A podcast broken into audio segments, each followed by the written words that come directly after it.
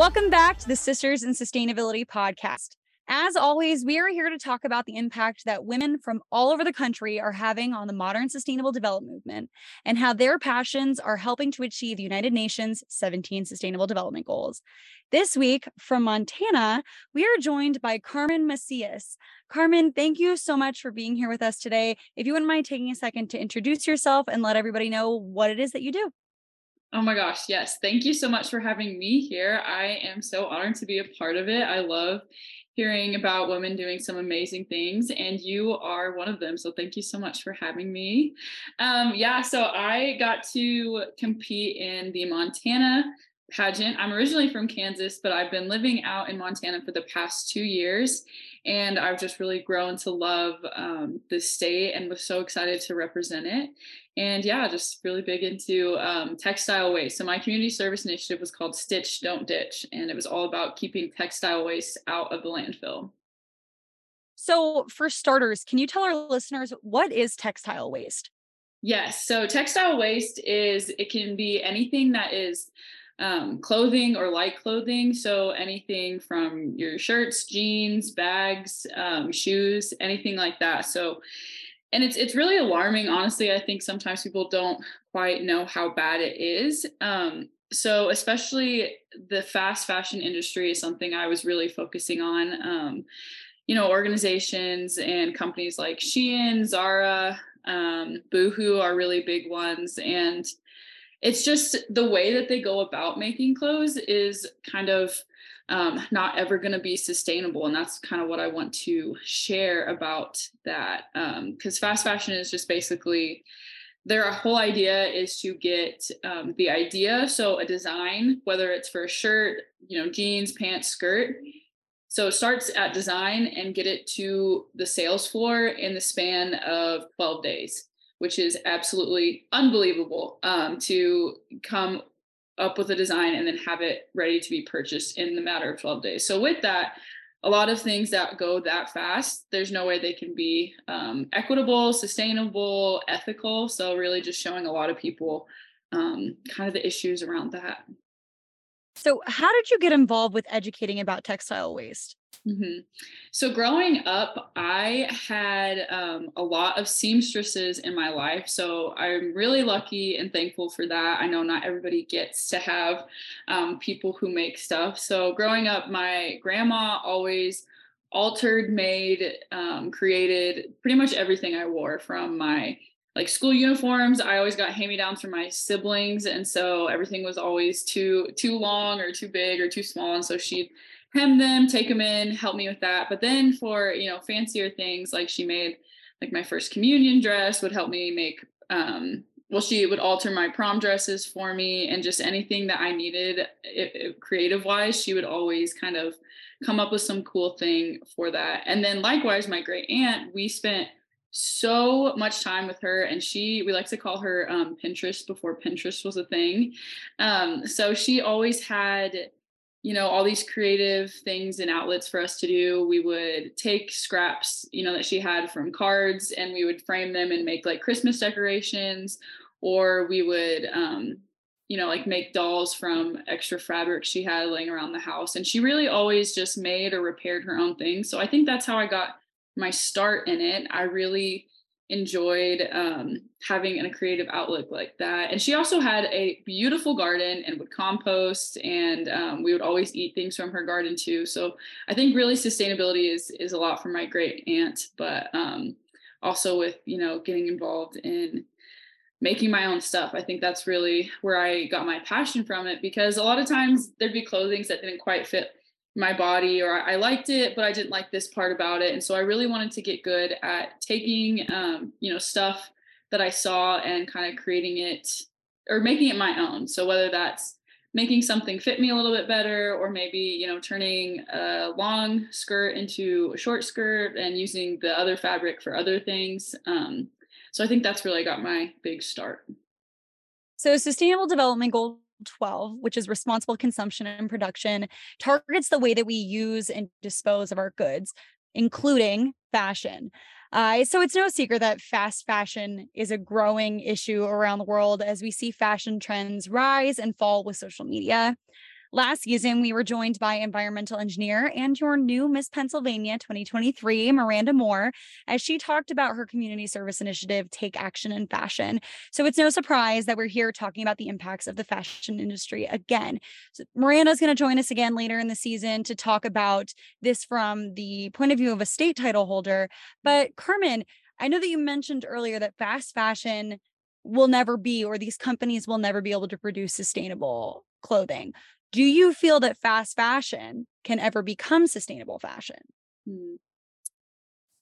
You know, I don't necessarily think anything fast is really good for us. If you think about it, whether it's fast food, fast fashion, you know, sometimes travel, like airports, the emissions that, um, you know, flying in a plane give off, I don't really think that's ever necessarily going to be good for us.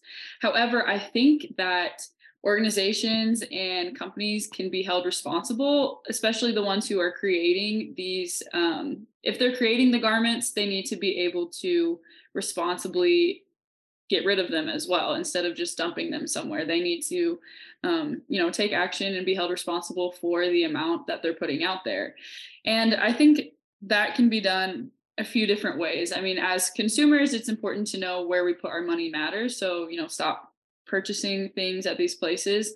But then I also think it's important to, um, you know, have policy change and encourage, you know, policymakers to actually take take a stand against fast fashion. So I don't necessarily think that fast fashion will ever be sustainable now. So what can people do to be smarter about the clothes that they wear? Mm-hmm. Absolutely. And this one's tricky. There's there's so much nuance with it. So I never want to feel if you're a listener and you shop at these places, please don't feel bad. Um, it's not I'm not trying to demonize or or make anyone feel guilty. Just um, you know, it's good to know what you're doing and be an educated consumer. So, one thing that I think people can do first is stop buying stuff. You know, just look at your closet, come up with new ways to wear things, come up with um, different uh, different know, ideas of of putting different things with different looks um, and i think we can do that by truly dressing for ourselves.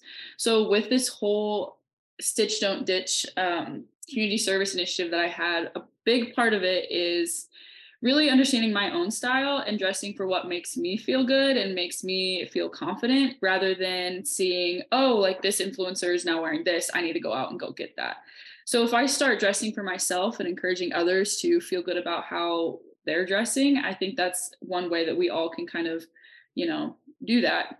Um, likewise, I think being able to repair and um, redress some of our clothing items. So learning how to sew a button, you know, how many items of clothing are shown thrown out because the zipper doesn't quite zip right or the buttons has fallen off. You know, these are simple fixes that if we just take slow time, like sewing a button on is super fast and can be done really easy. And so um, showing people that these small changes really do matter, I think is important as well. And lastly, my favorite one is to um, shop either at thrift stores or do clothing swaps, which I love to do because um, you know, my favorite, I think most everyone's favorite point of the crown is sisterhood, and clothing swaps are a great way to kind of, you know, embrace that point of the crown. So, one organization that I have partnered with locally here in Billings, Montana, is called um, Switch Society. So the woman who started it, she is so amazing. Her name's Emily, and I just love her so much. But um, how it works is you bring in your clothes, and it doesn't have to be just, um, you know, stylish clothes. It can be like old t-shirts and, you know, jeans you don't wear anymore that are like work jeans or things like that. But you bring your clothes into the store and it's based on a point system. So you'll receive a certain number of points for each item you bring in, and they'll add it up. And then with those points, you can shop around the store for clothing you want to take home. Um, and so with that, you basically get to go shopping without spending any money. And so you can bring in all these things you're not going to wear and maybe it's you know like because the t-shirt can't be worn anymore or it's just you know not your style anymore and because of that um, you're able to give that shirt that isn't really getting love in your closet to someone else and they might love it. And it's so fun. I go with my friends all the time and you know, but we'll come out of the dressing room and be like, oh, I don't know. And everyone like gives such great, honest feedback. And they're like, yeah, it's not your color. They're like, oh my gosh, that looks so good on you. And it's just so fun to to be around, um, you know, people who are caring about the earth, but then also, you know, um, like thrifting and doing things like that. And so I I love the swap so much. I'm there all the time, and um, it's really a great way to encourage people to, you know, see what they already have and and go from there.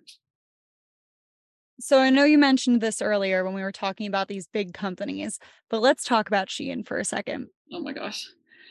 This is a fast fashion giant and recently it has found itself in some pretty hot water for lying to consumers and hosting, you know, fake publicity stunts to make themselves seem like a sustainable brand. Mm-hmm. We all know that Shein is bad for the planet, it's bad for the community, is that it's impacting but why do you think it is that people keep shopping from brands like this? Mm, mm-hmm. Again, with all the nuance, I think part of it is you know that the price tag is extremely um, tempting right? It's really cheap it gets you pretty fast and i think one thing about the way that we consume everything but particularly fashion is we want to stay trendy and we feel like we can't wear outfits more than once right? So that's that's the way that these items are being sold to us. I mean the items usually received from Shein are not very great and they're going to be worn maybe once or twice, but they're big statement items, right? And so if they fall apart, you only spent, you know, $4 on it anyway. So it, it doesn't really, it's not something you're worth saving, right? And then I think I don't know if you were a Lizzie McGuire fan, but you remember the movie where she's like, Lizzie McGuire, you are an outfit repeater. So I mean, growing up with like that mindset of like you have to wear one outfit, you know, once and you don't want to post it again on your Instagram and things like that. I think that in tandem with the, you know, the easy price and not having to go out and shop are reasons that um, people, you know, probably still shop there. And again, I think there are some nuance with it. I know that for plus size um, people, it's it's easier to order from Shein because they do carry bigger um, sizes. So I recognize that too. But I think yeah, brands like like Shein, Shein with all the greenwashing and everything, it's it's really hard to to see people continue to support them. So switching gears a little bit, I snoop through every single one of my guests' social media because I love to see what it is that you guys do. It's how I vet all of my um, potential candidates who are going to come on the podcast. And one thing I've noticed that you do is a thrift store highlight. Can oh, you yes. tell us all about that? Yes, I would love to. Um, so another thing too is, you know, we talk about these these big companies and organizations like Shein and Zara, but Goodwill is also not as great you know as as much as it is a thrift store um, the amount of clothing that gets donated to goodwill or you know salvation army um, it's tremendous and they get it all for free but we've seen recently that the big corporation thrift stores are raising their prices to where it's not even um, really thrifting. It's like you know the same price at like target or things like that. So one they're raising the prices for what reason? Who knows? And then two a lot of their stuff goes straight to the landfill as well. You know, they they end up dumping a lot of their things. So because they are getting so much stuff it's hard for them to sell and then you know keep all of it. So a lot of their stuff ends up getting sold per pound and then gets dumped into um, you know third world countries and i came across this term this is not my term and i apologize i don't remember who said this in what video but i'll find it and i'll send it to you if you want to link it into this um, but he mentioned that it's literally like waste colonialism. Like Americans are taking this, yeah, huge, right? but Americans or um, typically Americans are taking this waste and we're shooting out all of these textiles and these clothings that a lot of times I, I think it's I believe it's three out of five fast fashion items don't even get sold. So three of them are just going straight to the landfill. And because of that, we're not putting them in American landfills. We're sending them to third world countries and we're sending them as waste. And we're saying, okay, good luck. I hope you can figure it out because we don't want to deal with it. So sorry, I kind of went on tangent there, but that's what happens to all the waste. And Goodwill, um, is kind of playing a part in that too. They dump a lot of stuff. So, what I really like to do is encourage people to thrift first, and then not only just thrift, but go to local thrift stores. So, a lot of times, thrift stores, um, especially in my community, they are connected to um, a 501c3 nonprofit, and that's how they get some of their money. Um, is through selling, you know, donated items. So there's a few in town that I have gotten so many good things from. I got my interview dress for the Miss Montana um, pageant at one of them for I think like three dollars. So it was in my budget and also really cute, and it worked out. But um, I like to highlight them because it really does make a difference for shopping local. So if you think about it, if you're the type of person who likes to shop local um, and support small business, this is a great way to do it through thrifting because again, it's still cheap items or cheap price can be good quality items and you're also supporting local organizations. And typically I do like to share that the local thrift stores have better prices. So Goodwill has the ability to mark up these prices whereas local thrift stores don't. So um, I love going there, kind of highlighting all the cool stuff you can find, and then also highlighting different um, missions. I know one that we have um, helps people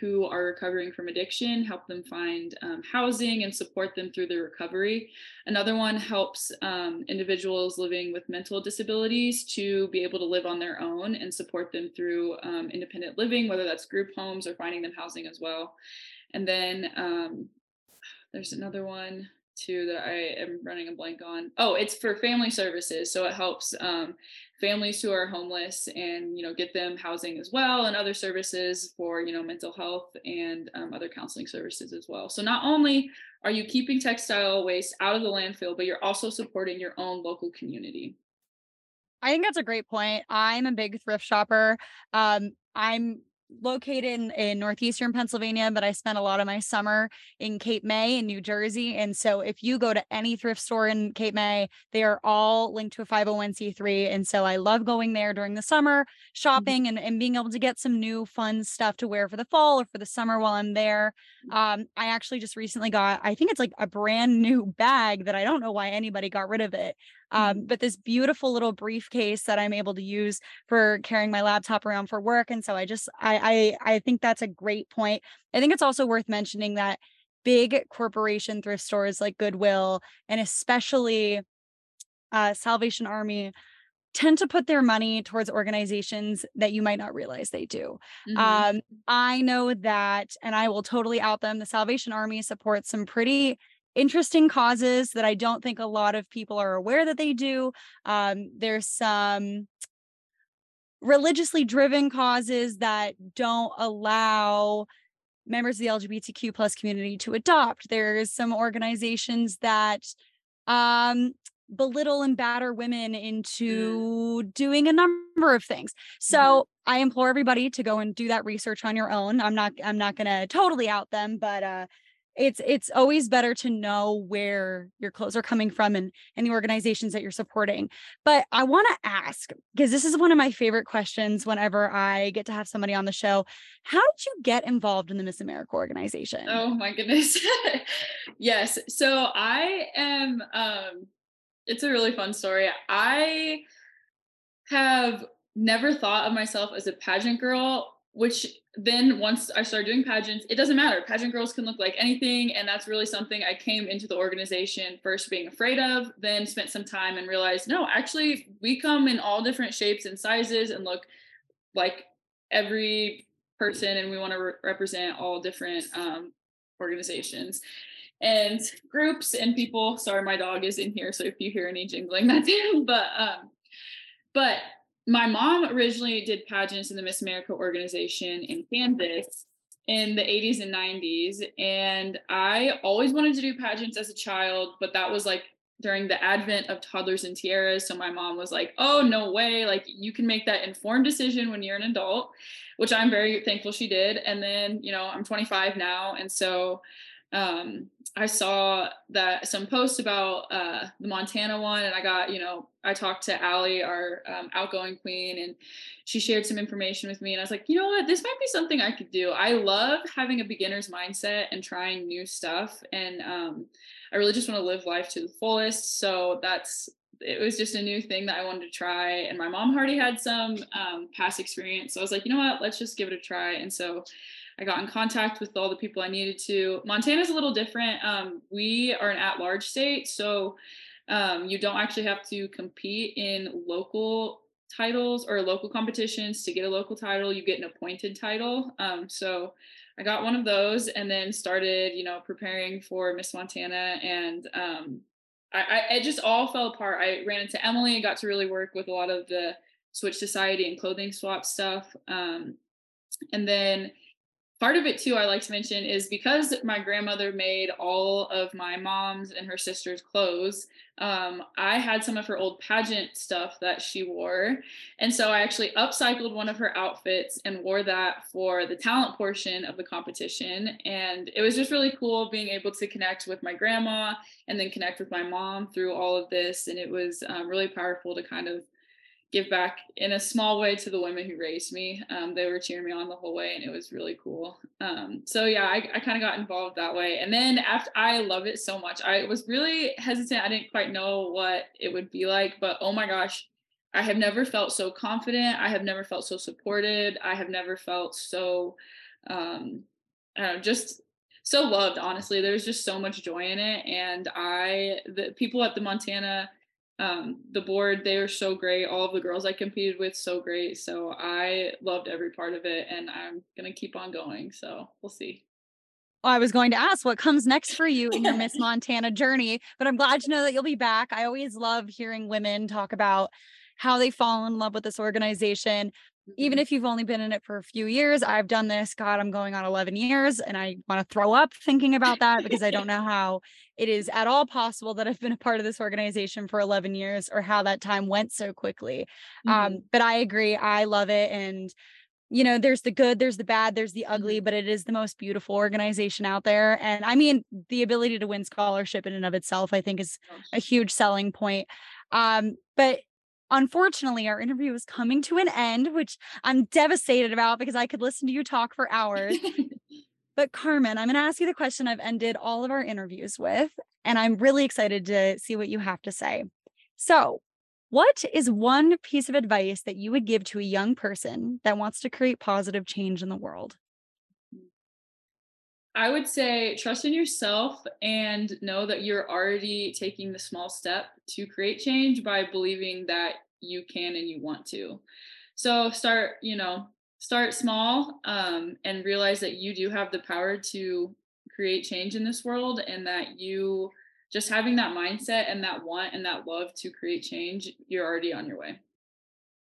Carmen, thank you so much for being here with us and for sharing your story. And God, I'm just so excited to see everything you do in your Miss Montana journey. And I can't wait to see your fabulous outfits come the next season and everything that you're going to wear because I will be watching. But to our listeners back at home, you can learn more about Carmen's mission by following her on Instagram at Miss Billings Montana or Miss Billings MT. Learn more about how you can achieve the United Nations 17 Sustainable Development Goals by following us on Instagram at Sisters in Sustainability Podcast and at Sustainability Starts With You. Join the hashtag CISPOD Nation today and remember that sustainability really does start with you. Thanks for listening.